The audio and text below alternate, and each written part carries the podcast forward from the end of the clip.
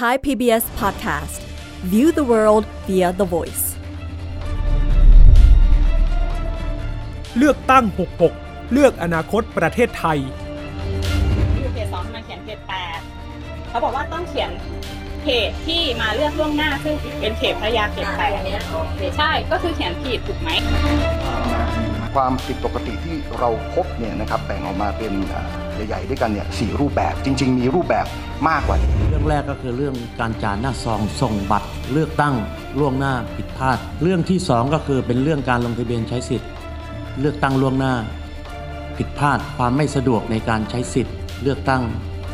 ล่วงหน้า อันนี้เป็นเรื่องข้อสังเกตนะครับก็คือการแต่งตั้งผู้ผู้สังเกตการประจำหน่วยเลือกตั้ง ซึ่งมีค่าใช้จ่ายแล้วก็ กำหนดให้เป็นค่าใช้จ่ายของภาคการเมืองการเลือกตั้งล่วงหน้าครั้งเนี้ยผมคิดว่านะ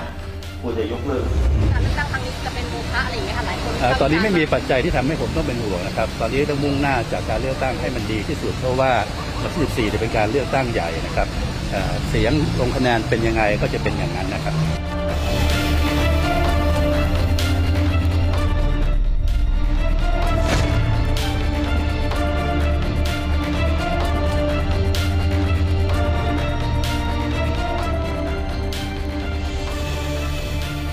วัสดีครับ สวัสดีค่ะ ต้อนรับเข้าสู่เลือกตั้ง 66 เลือกอนาคตประเทศไทยนะครับ เวทีสื่อสารแง่มุมการเมือง ติดอาวุธในช่วงทางตรงสุดท้ายก่อนการเลือกตั้งนะครับ เราเหลือเวลาอีกประมาณ 3 วันเท่านั้นเองค่ะนะครับ วันนี้อยู่กับผมอุรชัยสอนแก้วและคุณวิภาพรวัฒนาวิทย์ เราเชิญหนึ่งในผู้ร่วมรายการของเราวันนี้ เป็นผู้ที่เป็นนักสังเกตการการเลือกตั้ง เป็นผู้ที่ทำงานเคลื่อนไหวในด้านนี้อยู่ แล้วก็เตรียมความพร้อม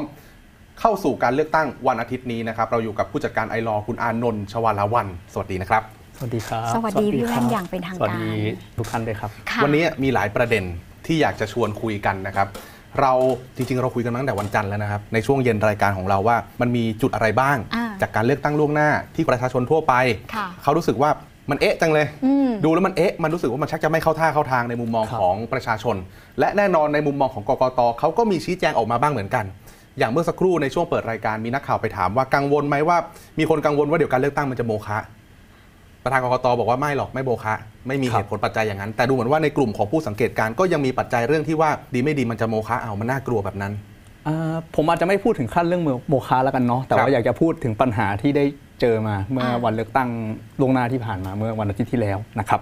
เอ่อทางไอรอแล้วก็เครือข่ายของเราก็คือทีมงานโหวต62 นะครับ ปีนี้มัน 66 แต่เรายังใช้ชื่อ 62 เพราะว่าเราเริ่มแคมเปญนี้มาตั้งแต่ปี 62 การเลือกตั้งครั้งแล้วนะครับก็ส่งทีมลงไปสังเกตการณ์ในหน่วยออกเสียงใหญ่ๆ หลายหน่วยนะครับหน่วยออกเสียงล่วงหน้ารวมทั้ง เรายังมีอาสาสมัครจากทางบ้านบางส่วนที่ส่งข้อมูลรายงานเหตุขัดข้องเข้ามานะครับเรื่องที่เจอก็มีอยู่ 3-4 เรื่องหลักๆนะฮะเข้าใจว่าคงมีคนทยอยพูดมาแล้ว ก็มาขมวดสั้นๆ เรื่องแรกนะครับก็คือเรื่องของการลงทะเบียนแล้วครับ ไม่มีชื่อ ก็คือลงทะเบียนเรียบร้อยปริ้นใบอะไรมาเรียบร้อยปรากฏว่าพอมาถึงหน้าหน่วยเลือกตั้งไม่มีชื่อ ก็ใช้สิทธิ์ในวันเลือกตั้งล่วงหน้านอกเขตไม่ได้ ซึ่งครับสิ่งที่เจอมันจะเชื่อมโยงกับการเลือกตั้งที่จะเกิดขึ้น 14 พฤษภาคมยังไง คนที่ไปแล้วไม่มีชื่อทำไงอะก็คือถ้าเกิดว่าไม่มีชื่อในระบบอ่าบางคนเจอปัญหาว่าลงทะเบียนเรียบร้อย แต่ว่ามามีการลงแคนเซิลทั้งๆที่เจ้าตัวไม่ได้ลงอะไรเงี้ยฮะค่ะกลุ่มนี้ถ้าคุณไม่มีชื่อที่หน่วยเลือกตั้งล่วงหน้านอกเขตชื่อก็จะยังอยู่ที่หน่วยตามภูมิลำเนา สามารถเดินทางกลับไปได้ ยังเลือกได้อยู่อ่าสำหรับคนที่ไม่มีชื่อนะครับไม่มีชื่อ แต่ปัญหาคือบางคนนะฮะมันมีเคสเขาไปเอ่อย้ายภูมิลำเนาไปอยู่เชียงราย แต่ไม่ได้ย้ายทะเบียนบ้านครัก็บมาใช้สิทธิ์ที่เอ่อทะเบียนบ้านอยู่ทางภาคใต้โอ้เดินทางไม่ได้ครับก็คือเขาก็บอกว่าโอเคเขาคงไม่ได้ไปแล้วล่ะอะไรอย่างเงี้ยนะครับเอ่อแล้วก็มันก็เป็นเรื่องค่าใช้จ่ายเนาะก็ไปแล้วก็ต้องไปอีกอะไรอย่างเงี้ยครับซึ่งเอ่อมันก็ยังมีเรื่องของระบบเว็บไซต์ลงทะเบียนที่วันสุดท้ายมันล่มครับซึ่งอันเนี้ยทางกกตเองหรือผู้มีส่วนรับผิดชอบเอง น่าจะพอคาดหมายได้เลยแล้วว่าคนอาจจะแห่กันมา เพราะฉะนั้นคุณน่าจะต้องเตรียมอะไรรองรับไว้อืมได้ดีกว่านี้แล้วเดี๋ยวนะครับ14 คนจะเยอะกว่านี้นะคุณอุรชัย ใช่ครับ ขนาดว่าเมื่อวันอาทิตย์ที่ผ่านมามี 2 ล้านกว่าคนค่ะ2ล้าน2แสนจากภาพบรรยากาศก็ได้นี่คือภาพที่เราคัดมาเป็นบรรยากาศเมื่อช่วงวันอาทิตย์นะครับ คนมันเยอะขนาดไหน แล้วก็หลายคนอาจจะมีกระแสวิพากษ์วิจารณ์ว่าบางที่ก็แคบไปหน่อยอืมครับ แล้วก็อากาศร้อน อันนั้นก็อาจจะเป็นปัญหาเรื่องการบริหารจัดการสถานครับที่ ซึ่งเอ่อก็เป็นหน้าร้อนแล้วก็ส่วนใหญ่ก็จะเป็นในที่กลางแจ้ง บางที่ผมก็เห็นเขาพยายามตั้งเต็นท์อืมเอาพัดลมพัดลมมานะครับค่ะแต่ว่าอาจจะต้องมองหาในอนาคตคือเราก็ชอบจัดเลือกเอ่อมันมันพอมาจัดเลือกตั้งหน้าร้อนพอดีอะคราวก่อนอืมก็มีนาใช่ไหมคราวนี้ก็พฤษภาเลยอะไรอย่างเงี้ยครับร้อนทั้งคู่ทีนี้คุณวิภาครับพรจุดเอ๊ะ เอ๊ะเยอะนะ อีกครับจุดหนึ่งที่น่าครับสนใจเมื่อสักครู่คุณอุรชัยพูดถึงหน่วยเลือกตั้งที่มันคับแคบ คือจริง ๆ ที่หน่วยเลือกตั้งมันต้องมีข้อมูลสำคัญที่ต้องไปจับตา ซึ่งวันที่เลือกตั้งล่วงหน้า ทางโหวต62 เจอเรื่องหนึ่งก็คือมีคนรายงานว่าชื่อผู้สมัครไม่ครบไม่ได้ติดอืมบนครับบอร์ดบ้างครับถูกต้องไหมคะจริง ๆ อันนี้เริ่มตั้งแต่เลือกตั้งต่างประเทศแล้วนะครับอ้าวที่เขาส่งเอกสารไปตามบ้าน ก็ปรากฏว่าบางพักการเมืองเนี่ยรูปสลับกันบ้างอะไรบ้างนะครับหรือหรือว่าเอ่อโลโก้ โลโก้พรรคมันจางไปอะไรเป็นบางพรรคนะครับ แล้วพอถึงวันเลือกตั้งเอ่อล่วงหน้านอกเขตเอ่อเมื่อสัปสัปดาห์ที่ผ่านมาเนี่ยก็มีรายงานกรณีเช่นนี้เหมือนกัน ก็คืออย่างเช่นบางสถานที่เนี่ยบอร์ดแนะนำผู้สมัครยังติดไม่ครบนะครับแล้วเปิดเปิดหน่วยไปแล้วอย่างอ่าเงี้ยเหอะไรเงี้ยครับยังไม่เรียบร้อยหรือว่าของบางพรรคหายไปอืมซึ่งโอเค คือคนเปิดเยอะบางทีมันติดครบ แต่ว่าพอเปิดไปเปิดมาอาจจะหลุด ก็ก็เป็นไปได้ แต่มันก็ยังเป็นคำถามอยู่ว่ามันมันมันหลุดไปตอนไหนอะไรยังไงนะครับอืมทีเนี้ยปัญหาก็คือว่าเราใช้ระบบบัตรเลือกตั้งบัตรโหลนะครับค่ะก็คือทุกบัตรเหมือนกันหมดนะฮะแต่ว่าสสเอ่อผู้สมัครจำนวนผู้สมัครของแต่ละเขตมันจะไม่เท่ากันและที่สำคัญก็คือหนึ่งพักการเมืองเนี่ยผู้สมัครสสเขตจะต่างกันไป เบอร์จะต่างกันนะครับพักกรเนี่ยเขตหนึ่งเบอร์สมมติเขตหนึ่งได้เบอร์หนึ่งพอไปเขตสองอาจจะเป็นเบอร์สามอืมแล้วถ้าเกิดว่าประชาชนจำเบอร์ไม่ได้เนี่ยก็จะ ก็อาจจะกาผิดเบอร์ได้นะครับและที่สำคัญคือวันเลือกตั้งเอ่อล่วงหน้าเนี่ยหน่วยเลือกตั้งที่จัดเนี่ยเขาจะต้องติดข้อมูลจากทั่วประเทศก็คือแล้วแต่ว่าในเขตนั้นๆนะครับมีคนจากจังหวัดไหน พื้นที่ไหนมาลงทะเบียนขอใช้สิทธิ์เลือกตั้งล่วงหน้าบ้างค่ะนะครับอ่าซึ่งโอเคอันเนี้ยวันจริงอาจจะไม่น่ากังวลมากเท่ากับวันล่วงหน้า เพราะว่าวันจริงเนี่ยเขาก็จะติดเฉพาะเขตใครเขตมันครับนะครับก็อาจจะบริหารจัดการง่ายกว่านะครับค่ะแต่ว่า วันเลือกตั้งล่วงหน้านอกเขตเนี่ยคือสับสนนะ ทุกจังหวัดมันจะมาอัดอยู่แต่ละหน่วยแต่ละหน่วยแต่ละหน่วยไปอะไรอย่างเงี้ยค่ะครับ มีอีกเรื่องหนึ่งนะคุณอุรชัยที่เราคุยกันเมื่อรายการช่วงต้นสัปดาห์ก็คือการเซ็นชื่อที่หน้าซอง ซองนี่มีปัญหาเยอะนะ เออ เรื่องของการเซ็นชื่อเป็นหนึ่งในนั้น เรื่องของการใส่รหัสเขต ครับมันมีห้าช่องไงครับ คนก็เลยเข้าใจว่านี่คือรหัสไปรษณีย์ครับ แล้วก็รู้สึกว่านี่ไม่ใช่ไปรษณีย์บ้านฉันกกตอธิบายว่าไม่ใช่ 2 ตัวแรกเป็นรหัสจังหวัด 3 ตัวหลังเป็นรหัสเขต คนก็บอกว่าบางคนบอกว่า ก็ผิดอยู่ดีรหัสเขตก็ผิดอยู่ดี แต่กกตก็ยังชี้แจงว่าต่อให้ผิดช่องนี้อืมก็ยังสามารถสืบสาวจากช่องอื่นได้ ในมุมผู้สังเกตการณ์มันน่ากังวลหรือว่ากกตวางแผนไว้รองรับปัญหาไว้ดีแล้ว โอเคอะประเด็นแรกนะฮะประเด็นแรกก็คือเรื่องของไอ้รหัส 5 หลักนะครับ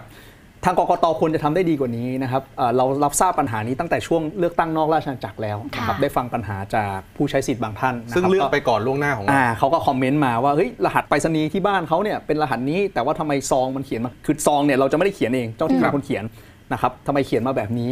เอ่อซึ่งแทนที่กกตเนี่ยอาจจะพิมพ์ไปในตัวซองเลยก็ได้ว่า อันนี้คือรหัสเขตเลือกตั้ง ตรงนั้นเคลียร์ฮะจบไม่ต้องใช้มือเขียนอ่าคือคีย์พิมพ์มาเลย หรืออย่างน้อยๆในใบเอกสารที่ส่งไปตามบ้านเนี่ยมีครบแนะนำนี้แจ้งตรงนี้นะคครัรับบซึ่งอันเนี้ยกกตทำได้ แต่พอมันไม่ได้ทำก็เลยกลายเป็นความสับสนนะครับแล้วพอมาถึงวันเลือกตั้งล่วงหน้าเนี่ยก็อาจจะมีความสับสนระหว่างประชาชนเอง และกรรมการประจำหน่วยครับกรรมการประจำหน่วยบางท่านอาจจะเข้าใจว่าเป็นรหัสไปรษณีย์นะครับเอออ่าหรือกรรมการประจำหน่วยบางท่านอาจจะเข้าใจด้วยว่า ไปรษณีย์จะเป็นคนเขียนส่วนนี้ เขาไม่ต้องเขียนแล้วก็มีบัตรส่วนหนึ่งที่หย่อนลงไปโดยที่ไม่ได้เขียน ระหว่างที่คุยกันอยากให้ชมภาพเผื่อบางท่านไม่ได้ไปเลือกตั้งล่วงหน้าก็นึกภาพไม่ออกว่าหน้าซองมันเป็นแบบไหนนะคะ ลองชมภาพหน่อยนะคะ จริง ๆ อันนี้เป็นข้อมูลจากทางไอรอที่ทำออกมานะคะ ก็ตั้งข้อสังเกตนะคะ เรื่องการเขียนชื่อเขต เขียนเลขอะไรผิดนะคะ แต่ว่ามันมีภาพของหน้าเนี่ยค่ะหน้าซองอ่าดูที่ซองนะฮะ ก็จะบอกใส่เป็นเคจัรื่องหมายงหวัดคำถามไว้ เขตเลือกตั้งอะดูแบบเนี้ยจะคิดว่าเป็นรหัสไปรษณีย์ไหมคะ ก็ต้องมีคนคิดแหละ ถูกไหม ก็พูดกันตรง มันเป็นเซนส์ว่าเอมันอเป็นห้าหลักอะถูกต้องเนี่ยค่ะ อันนี้ก็เรียกว่าการประชาสัมพันธ์ก็ต้องครับพูดครับตรงๆในฐานะประชาชนคือค่อนข้างน้อยนะ เราไม่รู้ว่าเลขหน้าซองต้องเขียนเลขหน่วยเลือกตั้งเลขเขต ทีนี้ปัญหาที่เป็นปัญหาในสาระสำคัญก็คือในบางหน่วยถ้าเราสังเกตบนซองมันจะมีจังหวัดและเขตเลือกตั้งที่ใช่ไหมฮะ ก็เขตเลือกตั้งที่ก็อิงตามทะเบียนบ้านว่าไปจัดอยู่ในเขตเลือกตั้งไหนก็ต้องใส่ตามนั้น ปรากฏว่ามันก็มีกรณีในหลาย ๆ ที่เลยครับ ที่กรรมการประจำหน่วยเขียนผิดบ้างนะอืมเช่น ที่หน่วยเลือกตั้งล่วงหน้าที่ชนบุรีนะครับค่ะที่สารกลางเนี่ยก็มีกรณีที่เป็นผู้ใช้สิทธิ์ที่มีภูมิลำเนาในบุรีรัมย์นะครับเขต 5 ถึงเขต 7 เนี่ยปรากฏว่าเจ้าหน้าที่กรอกเป็นเลขหนึ่งอืมเขตหนึ่งบัตรจะส่งไปผิดเขตค่ะนะครับซึ่งบัตรจะส่งไปผิดเขตเนี่ยก็จะมีปัญหาที่อาจจะเกิดขึ้นตามมาก็คือหนึ่ง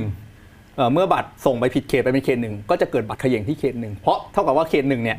จำนวนบัตรเลือกตั้งจะมีมากกว่าจำนวนผู้ใช้สิทธิ์จากเขตหนึ่งจริงๆๆเพราะกรอกจะป็นผิดตั้งแต่แรกใช่ฮะและ 2 ก็คือตัวผู้ใช้สิทธิ์นะฮะเนื่องจากเราทราบกันดีว่าไอ้เบอร์เบอร์มันไม่ตรงกันนะครับครับผู้สมัครหนึ่งพักเนี่ยจะมีหลายเบอร์เลยหนึ่งหนึ่งจังหวัด อาจจะกลายเป็นว่าเบอร์ที่เขาเลือกในเขตของเขาเนี่ยพักหนึ่ง พอไปอีกเขตหนึงอาจจะเป็นพักของอีกฝั่งที่เขาไม่ชอบ ก็กลายเป็นว่ามันผิดเจตนารมณ์ของครับ ตัวผู้ใช้สิทธิ์ไปนะคขรับยิงนนี้ไม่เป็นพออ่า ผิดเจตนารมณ์อีก ครับเป็นปัญหาใหญ่ซึ่งกกตพยายามออกมาอธิบายว่าเขาสามารถตาม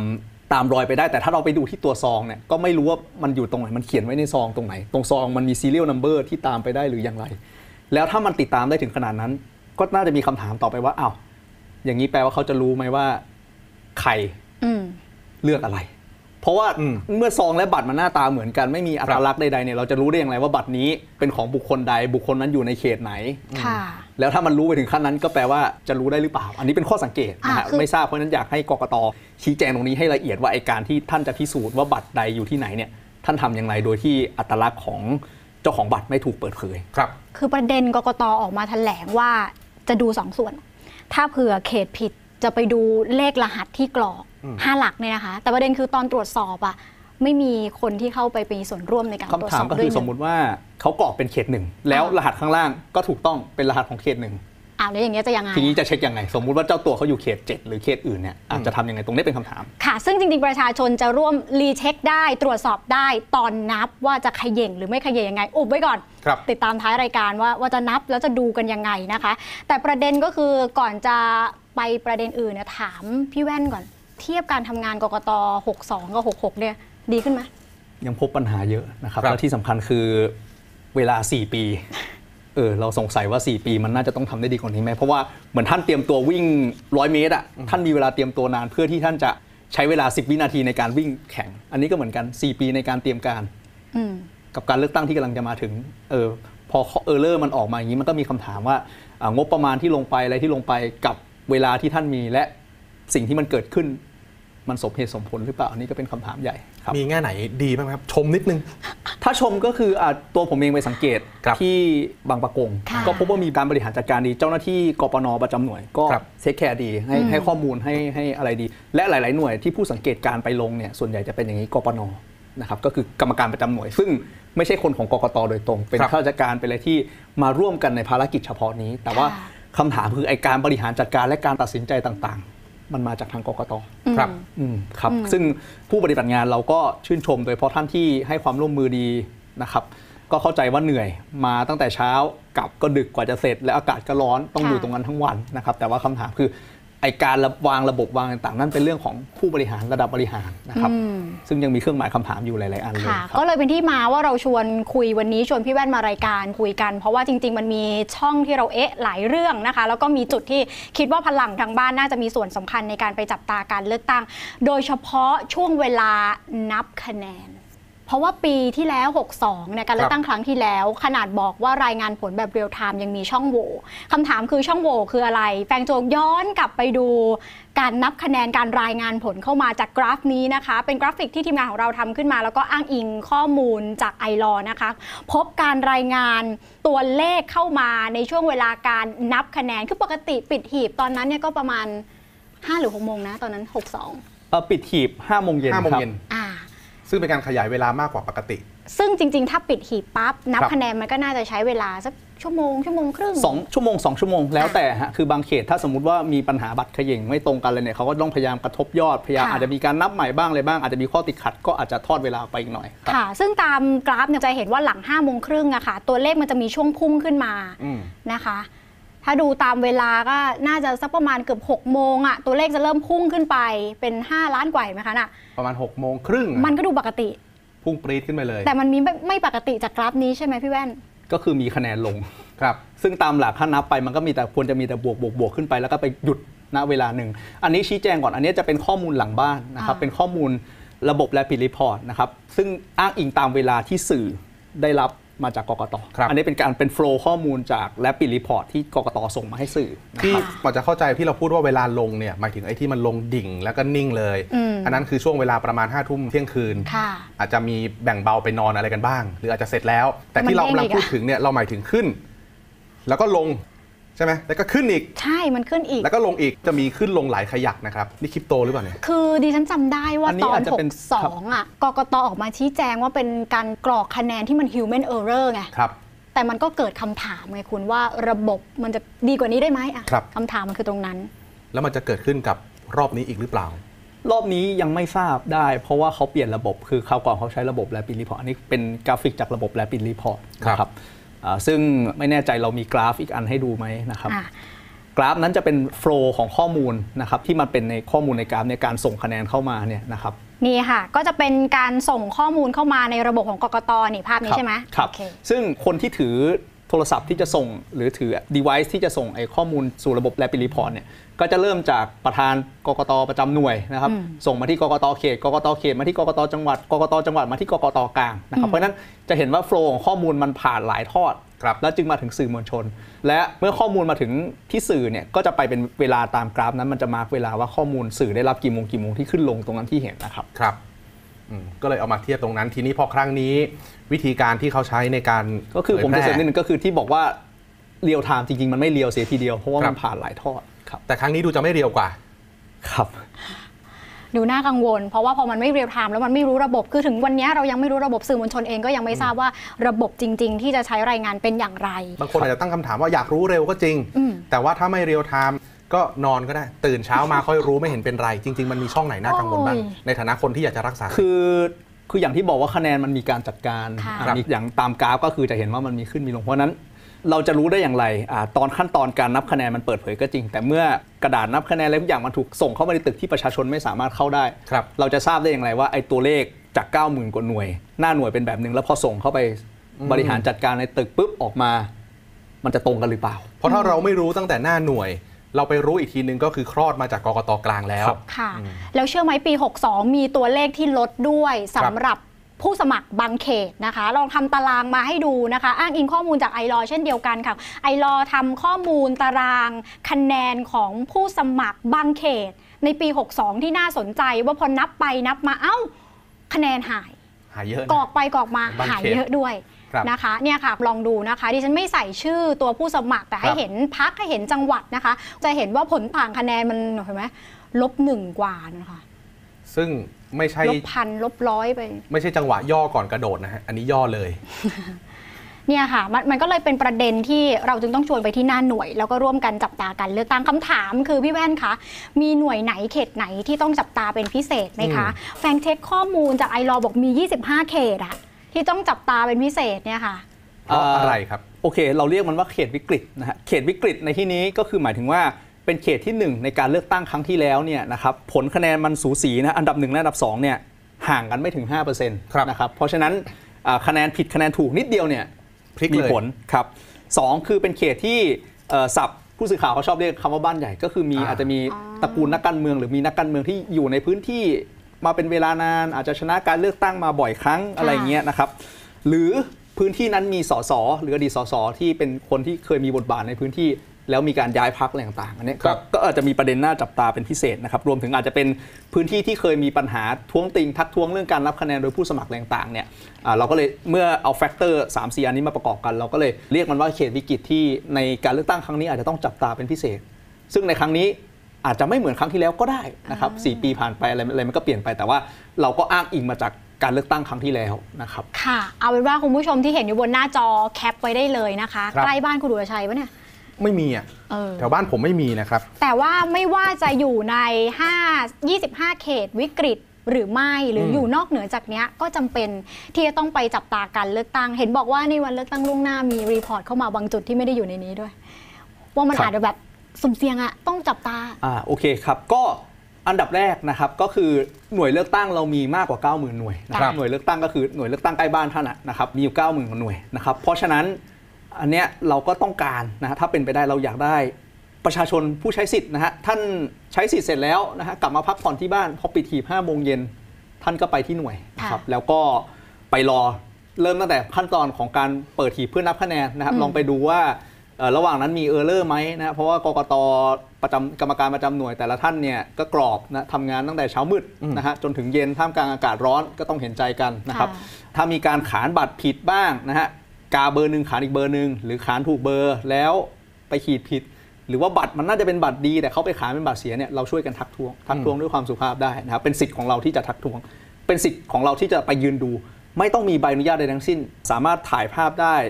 ถ่ายทอดสดไลฟ์ได้นะครับถ่ายวิดีโอได้เหล่านี้ทำได้หมดเอากล้องไปตั้งได้เลยครับขอเพียงท่านไม่เข้าไปในเขตที่เขากั้นเป็นแนวของกกตไว้นะครับอืมตามระเบียบเนี่ยมีอยู่อันเดียวที่เราห้ามถ่ายก็คือห้ามถ่ายบัตรที่มีเครื่องหมายกากบาทระหว่างอยู่ในคูหา เพราะว่าตรงนั้นมันอาจจะส่งผลกับการตัดสินใจในการใช้สิทธิ์ได้ แต่ครับเมื่อปิดหีบแล้วกรรมการเริ่มเปิดหีบมานับ บัตรที่มีเครื่องหมายก็ถ่ายได้นะครับอืมอืมค่ะ25 เขตเมื่อสักครู่นี้ที่เราดูกันเนี่ยพ อบอกว่าบางเขตเป็นบ้านใหญ่โอ้ภาพมันลอยขึ้นมาเลยครับคพรับอบอกว่าบางเขตคะแนนสูสี ผมก็เห็นว่าผมก็พอจะจำคะแนนบางเขตได้อยู่นะครับทีนี้ถ้าเกิดว่าเป็นการเลือกตั้งครั้งที่ผ่านๆมา เราจะมีอาสาสมัครจากภาคประชาชนที่เป็นผู้สังเกตการณ์และเราก็จะมีเอ่อทีมงานพักการเมือง ที่คอยไปจับตาดูด้วย ดูจะไม่ค่อยมีข้อเรียกร้องเรื่องว่าอยากจะได้อาสาเยอะๆสักเท่าไหร่เพราะว่ายังไงก็มีพักการเมืองมีสื่อมีใครต่อใคร แต่ครั้งนี้มันต่างออกไป พักการเมืองเองก็คงจะส่งคนไปไม่ได้ละเพราะว่ามันติดขัดเรื่องงบประมาณภายใต้กติกาใหม่ทำไงครับ คนเรามีพอไหมครับ ก็ผู้ใช้สิทธิ์เรามี 52 ล้านฮะค่ะอืมเราต้องการแค่อะแสนหรือถ้าให้ดี 2 0 0 0 0 0 2 0 0 0 0ยังไง ก็คือหน่วยเลือกตั้งหนึ่งอะถ้ามีสัก 2 คนเป็นอย่างน้อยก็จะดีเพื่อจะคอสเช็คข้อมูลอืมซึ่งกันและกันได้ และตามระบบของเว็บไซต์ vote 62 นะฮะ vote 62 com นะฮะครับระบบของเราเนี่ยการรายงานผลเข้ามาเนี่ย เมื่อยอดตรงกัน 2 ยอดขึ้นเลยมัจึงจะขึ้นได้ครับเพราะว่ามันจะต้องคอสเช็คก่อนทีนี้นะครับ ผมขอกลับไปเรื่องของอาสานิดนึงครับนะฮะก็คือเราก็ไปช่วยกันนับคะแนนนะทีนี้ขั้นตอนสำคัญนะครับหลังจากการนับคะแนนเนี่ยเราต้องยืนยันว่าไอการนับคะแนนคะแนนดิบที่หน้าหน่วยแต่ละคะแนนเนี่ยคือคะแนนที่โปร่งใสที่สุด เพราะมันถูกนับในที่แจ้งนะครับ เพราะฉะนั้นเนี่ยเราก็ขอนะครับอาสานะแต่ละท่านนะก็คือถ่ายภาพ 3 อย่างฮะหนึ่งไวนิวเพื่อจะเราจะได้ทราบนะครับว่าเป็นหน่วยเลือกตั้งที่เท่าไหร่เขตไหนจังหวัดไหนสถานที่ใดนะครับสองก็คือบอร์ดขีดคะแนนทั้งหมดนะฮะเพื่อที่เราจะได้ทราบว่าคะแนนดิบจริงๆที่มีการขีดและมีการทักท้วง ผ่านการทักท้วงมีพยาน คือประชาชนไปร่วมกันดูเนี่ยคะแนนตรงนั้นเท่าไหร่และ 3 ก็คือ แบบฟอร์มสรุปยอดที่กกตเขาจะอ้างอิงจากใบขีดคะแนนและสรุปเป็นกระดาษ A4 ออกมานะฮะน่าจะเรียกว่า เอ่อสส5ทับ17หรือ18เนี่ยนะคครัรับบไปปะไว้ถ่ายภาพ 3 อย่างนี้แล้วส่งเข้ามาในระบบโหวต62 นะครับ เว็บไซต์โหวต62 นะฮะ ถ้าท่านเข้าไปมันจะมีช่องให้สมัครเป็นอาสา ท่านก็สามารถไปเลือกหน่วยเลือกตั้งใกล้บ้านของท่านได้นะครับทีนี้ที่สำคัญที่สุดอีกอย่างหนึ่งก็คือมันจะมีหน่วยเลือกตั้งประเภทหนึ่งที่เราอยากให้ไปดูมากๆเลยนะนอกจากเขตพิกิจก็คือหน่วยเลือกตั้งที่เขาจะใช้นับบัตรเลือกตั้งนอกราชอาณาจักรอืมอ่าและล่วงหน้านอกเขตที่เราคุยกันว่ามีปัญหาเยอะๆเนี่ยนะคครัรับ บบัตรเหล่านี้นะฮะสมมติทะเบียนบ้านท่านอยู่เขตใดเนี่ยมันจะถูกส่งไปที่เขตเลือกตั้งนั้น แต่มันจะไม่ได้ไปส่งไปที่หน่วยเลือกตั้งบ้านท่านอืมมันจะไปนับในที่เฉพาะของมันนะครับ ซึ่งสามารถไปดูได้เช่นกันนะครับ แล้วก็ถ้าไปที่เว็บไซต์ของ i l a w ตอนนี้นะครับ แล้วก็ไปเซิร์ชบทความที่เขียนเรื่องอะไรอ่าเลือกตั้งล่วงหน้ามีปัญหาจุกๆ ชวนครับคนไปนับคะแนนเนี่ยอ่าเราไปได้รายการรายชื่อ ไปได้โลเคชันมาแล้วนะครับว่าสถานที่นับคะแนนนะครับอ่า เลือกตั้งล่วงหน้า บัตรเลือกตั้งล่วงหน้าของกทมมีอยู่ที่ไหนบ้างนะครับ เช่น เขต2นะครับกทมเขต 2 จะไปนับที่สำนักงานเขตสาทรนะครับค่ะกทมเขต 3สำนักงานเขตยานาวาเหล่านี้นะครับเรามีอยู่ในเ iLaw อยู่ในเว็บของ i l a w นะครับท่านครับสามารถไปดูได้นะครับที่สำคัญคือการนับคะแนนบัตรเลือกตั้งล่วงหน้านอกเขตมีหลายจุดที่อ่าอยากจะเชิญชวนให้ดูกันนะครับ มันจะมีรายละเอียดที่มากกว่าครับการเลือกตั้งที่เราไปตามหน่วยที่มันเลือกวันจริงอะอันนั้นขั้นตอน ไม่ซับซ้อนเท่านะฮะคือท่านต้องดูหนึ่งมันมีบัตรเลือกตั้งที่มาถึงหน่วย ล่าช้ากว่าเวลานับไหมอย่างกรณีปีก่อนมีกรณีของนิวซีแลนด์อืมที่พอมาถึงล่าช้าปุ๊บเขาก็กกตก็บอกว่าไม่นับกลารเป็ครันบบัตรเสียเท่ากับว่าเสียง 1,500 เสียงตกน้ำฮะอืมเขาบอกว่าไอ้ระบบเลือกตั้งคราวก่อนไม่อยากให้คะแนนเสียงตกน้ำตกไป 1,500อะจากครับนิวซีแลนด์นะครับสองคือเราคุยกันเรื่องว่าเอ่อการเซ็นบัตรเซ็นไอ้ปิดผนึกเนี่ยมีปัญหาที่มีปัญหาเนี่ยเอ่อ วันนั้นก็ต้องดูว่าซองแต่ละซองที่เขาเวลาเขายกขึ้นมาเพื่อจะแกะเนี่ยมันปิดผนึกเรียบร้อยไหมมีกรรมการประจำหน่วยเซ็นเรียบร้อยไหมตรงนี้แหละอไเราถึงนะครับคุยกันว่าพอปิดซองแล้วต้องเซ็นก่อนแปะเทปครับใสครับเพราะว่ามันเวลามันฉีกออกมันจะได้รู้ว่าเอครัอบมันมันฉีกออกครั้งแรกนะอืมครับแต่ถ้าเซ็นทับเทปใสนี่มันไม่รู้ และ3ที่สำคัญมาก ๆ เลยก็คือ หน่วยนั้นๆ เนี่ยจำนวนผู้มาใช้สิทธิ์อ่าเลือกตั้งล่วงหน้านอกเขตของแต่ละหน่วยเนี่ย มันมีจำนวนเท่าไหร่ และค่ะบัตรมีเท่าไหร่ บัตรมันเกินคนหรือเปล่าที่เราคุยกันว่าบัตรส่งไปผิดเขต เช่น ตัวอยู่เขตหนึ่งแต่กรรมการดันไปเขียนว่าเป็นเขตสองอืมก็เท่ากับว่าเขต2มันจะมีบัตรเพิ่มและเขตหนึ่งก็จะมีบัตรที่หายไปอะไรอย่างเงี้ยครับอันเนี้ยต้องดูเป็นพิเศษเลยนะครับ แล้วก็สามารถนะฮะเอ่อในเว็บไซต์โหวต62 เมื่อถึงวันเลือกตั้งเนี่ยจะมีลิงก์ให้รายงานปัญหา สามารถรายงานปัญหามาได้ หรือถ้าท่านไม่ทันใจนะฮะถ้าสมมุติว่ารีบจริงๆเนี่ย ก็สามารถมาที่ช่องทางไอรอได้นะฮะค่ะทั้งทาง Facebook Page ของเรา Twitter DM ของเรานะฮะท่านก็สามารถรายงานปัญหามาได้แล้วถ้ารายละเอียดมันเยอะจริงๆก็ให้คอนแทคให้เบอร์เราหน่อยนะครับค่ะผมขอสั้นๆ คนที่อยากเป็นอาสาไม่ต้องมาสมัครและมาอบรมอะไรหรอก คุณเป็นอาสาได้เลย พอปิดหีบแล้วหยิบมานับคะแนน 3 สิ่งที่อาสาต้องทำถ่ายไว้นิ้วหน่วยอืมครับให้รู้ว่าคุณอยู่หน่วยไหนใช่ค่ะ รอดูเรื่องของการนับคะแนนที่ไว้บอร์ดถูกต้อง และอย่างที่ 3 คือ แบบสรุป ที่กรรรมอการดูประผลจำหสน่รุปวยแล้วครับนะเป็นคแบรับฟอร์มเลยนะอืมอ่าเป็นแบบพอสรุปฟอร์มเสร็จเขาจะไปแปะที่หน้าหน่วครัย บ แปลว่าถ้าไม่แปะนี่เราเรียกร้องได้ใช่ไหม ได้ครับต้องแปะครับ แล้วก็ถ่ายเสร็จปุ๊บนะครับในเว็บบท62 จะมีระบบให้ท่านสามารถส่งเข้ามาในเว็บไซต์เราได้เลยครับ นะครับก็ไปหน่วยใกล้บ้านท่าน หรือว่าถ้าใครมีกำลังหน่อยอยากขอร้องให้ไปหน่วยที่เขานับบัตรเลือกตั้งล่วงหน้านอกเขต ค่ะ นี่คือพลังภาคประชาชนอะ ครับ ที่เราต้องการ ถูกต้อง แล้วก็อีกนิดเดียวครับ คือพอเข้าไปแล้วนะครับ ท่านจะสามารถกรอกคะแนนได้ด้วยนะครับครับค่ะคือเจ้าหน้าที่เราแล้วก็อาสาทีมเราเนี่ยมีน้อยนะฮะท่านลองจินตนาการดูว่าหน่วยเลือกตั้งทั่วประเทศมันมีเยอะนะเพราะฉะนั้นถ้าท่านมีกำลังนะฮะก็อยากเชิญชวนว่ากรอกคะแนนเข้าระบบไปเลยนะครับอืมบนเว็บไซต์มีแนะนำหรือว่ามาที่ Facebook i l a w นะฮะเมื่อวานเรามีทำไลฟ์เอ่อแนะนำเวิร์กช็อปว่าวิธีการใช้เว็บไซต์เป็นยังไงท่านสามารถไปเปิดย้อนดูได้เลยครับค่ะเปิดเว็บไซต์ให้ดูเลยอืมเผื่อยังไม่เคยเข้าไป vote62.com นะคะ สามารถเข้าไปใช้งานแล้วก็จริงๆ เข้าไปดูข้อมูลต่างๆ ซึ่งเป็นสิทธิ์ของคุณได้ตอนนี้นะคะ ถ้าเข้าไปผ่านเว็บไซต์เนี่ยค่ะ จะสามารถเช็คอาสาสมัครที่เข้ามาได้เลยครับอย่างตอนนี้แฟงเช็คล่าสุดตามข้อมูลนี้โห อันนี้เรียลไทม์นะสำหรับข้อมูลอาสาสมัคร 24,668 คน หน่วยฮะหน่วยเป็นหน่วยเลือกตั้ง เป็นหน่วยเลือกตั้งอ๋อประจำ20,000 กว่าหน่วยแล้วครับซึ่งยังไม่พอยังไม่พอขาดเยอะเลยฮะ ถ้าเราจะเอาไปเช็คว่ากกตเอ่อเมื่อคะแนน final ออกมามันมีปัญหาหรือเปล่า ค่ะ เราต้องการอย่างน้อย 80-90%เราถึงครับจะพอเห็นอะไรฮะ ท่านอยู่จังหวัดไหนท่านก็เอาเมาส์เนี่ยจิ้มเข้าไป ถูก ที่ตัวแผนที่จังหวัดแล้วก็จะขึ้นมาว่าจำนวนหน่วยที่ต้องการจำนวนหน่วยที่มีอาสาแล้วมันกี่หน่วย ค่ะ แฟงอยู่โคราชเนี่ยเป็นสีครับเขียวเข้มแปลว่าค่อนข้างเยอะไหมถ้าอย่างนี้ ถ้าเป็นสีเขียวเข้ม ดูได้ตามตัวเลขเลยครับ ดูได้ตามตัวเลขนี่นะคะ หลายจังหวัดยังต้องการอีกเยอะค่ะ ไม่ใช่ว่าต้นไม้เยอะนะหน่วยเยอะ หน่วยเยอะ แล้วก็ต้องการอาสาสมัครอีกเยอะนะคะอะครับรวเข้ามไปทั้งช่วยกรอกคะแนนด้วยฮะอันนั้นก็อืมสำคัญไม่แพ้กันนะครับครับ อะเนี่ยมีค่ะ ขั้นตอนบอกไว้หมดเลยในเว็บไซต์ครับ ค่ะยังต้องการอีกเยอะนะคะ การเลือกตั้งรอบนี้การเข้าคูหาคือจุดเริ่มต้นของการเริ่มประชาธิปไตยหลังจากนี้นะคะ ดังนั้นประชาชนมีส่วนสำคัญอย่างมาก ต่อการสร้างระบบประชาธิปไตยหลังจากนี้ว่า มันจะเป็นยังไงอยู่ที่มือของเรามาเป็นอาสาสมัครกันเยอะ ๆนะคะ วันนี้เราทั้งสามคนลาไปก่อน สวัสดีค่ะ สวัสดีครับ เลือกตั้ง 66 เลือกอนาคตประเทศไทย ติดตามความเคลื่อนไหวก่อนถึงวันตัดสินใจกำหนดอนาคตประเทศ ที่เว็บไซต์และแอปพลิเคชันไทย PBS Podcast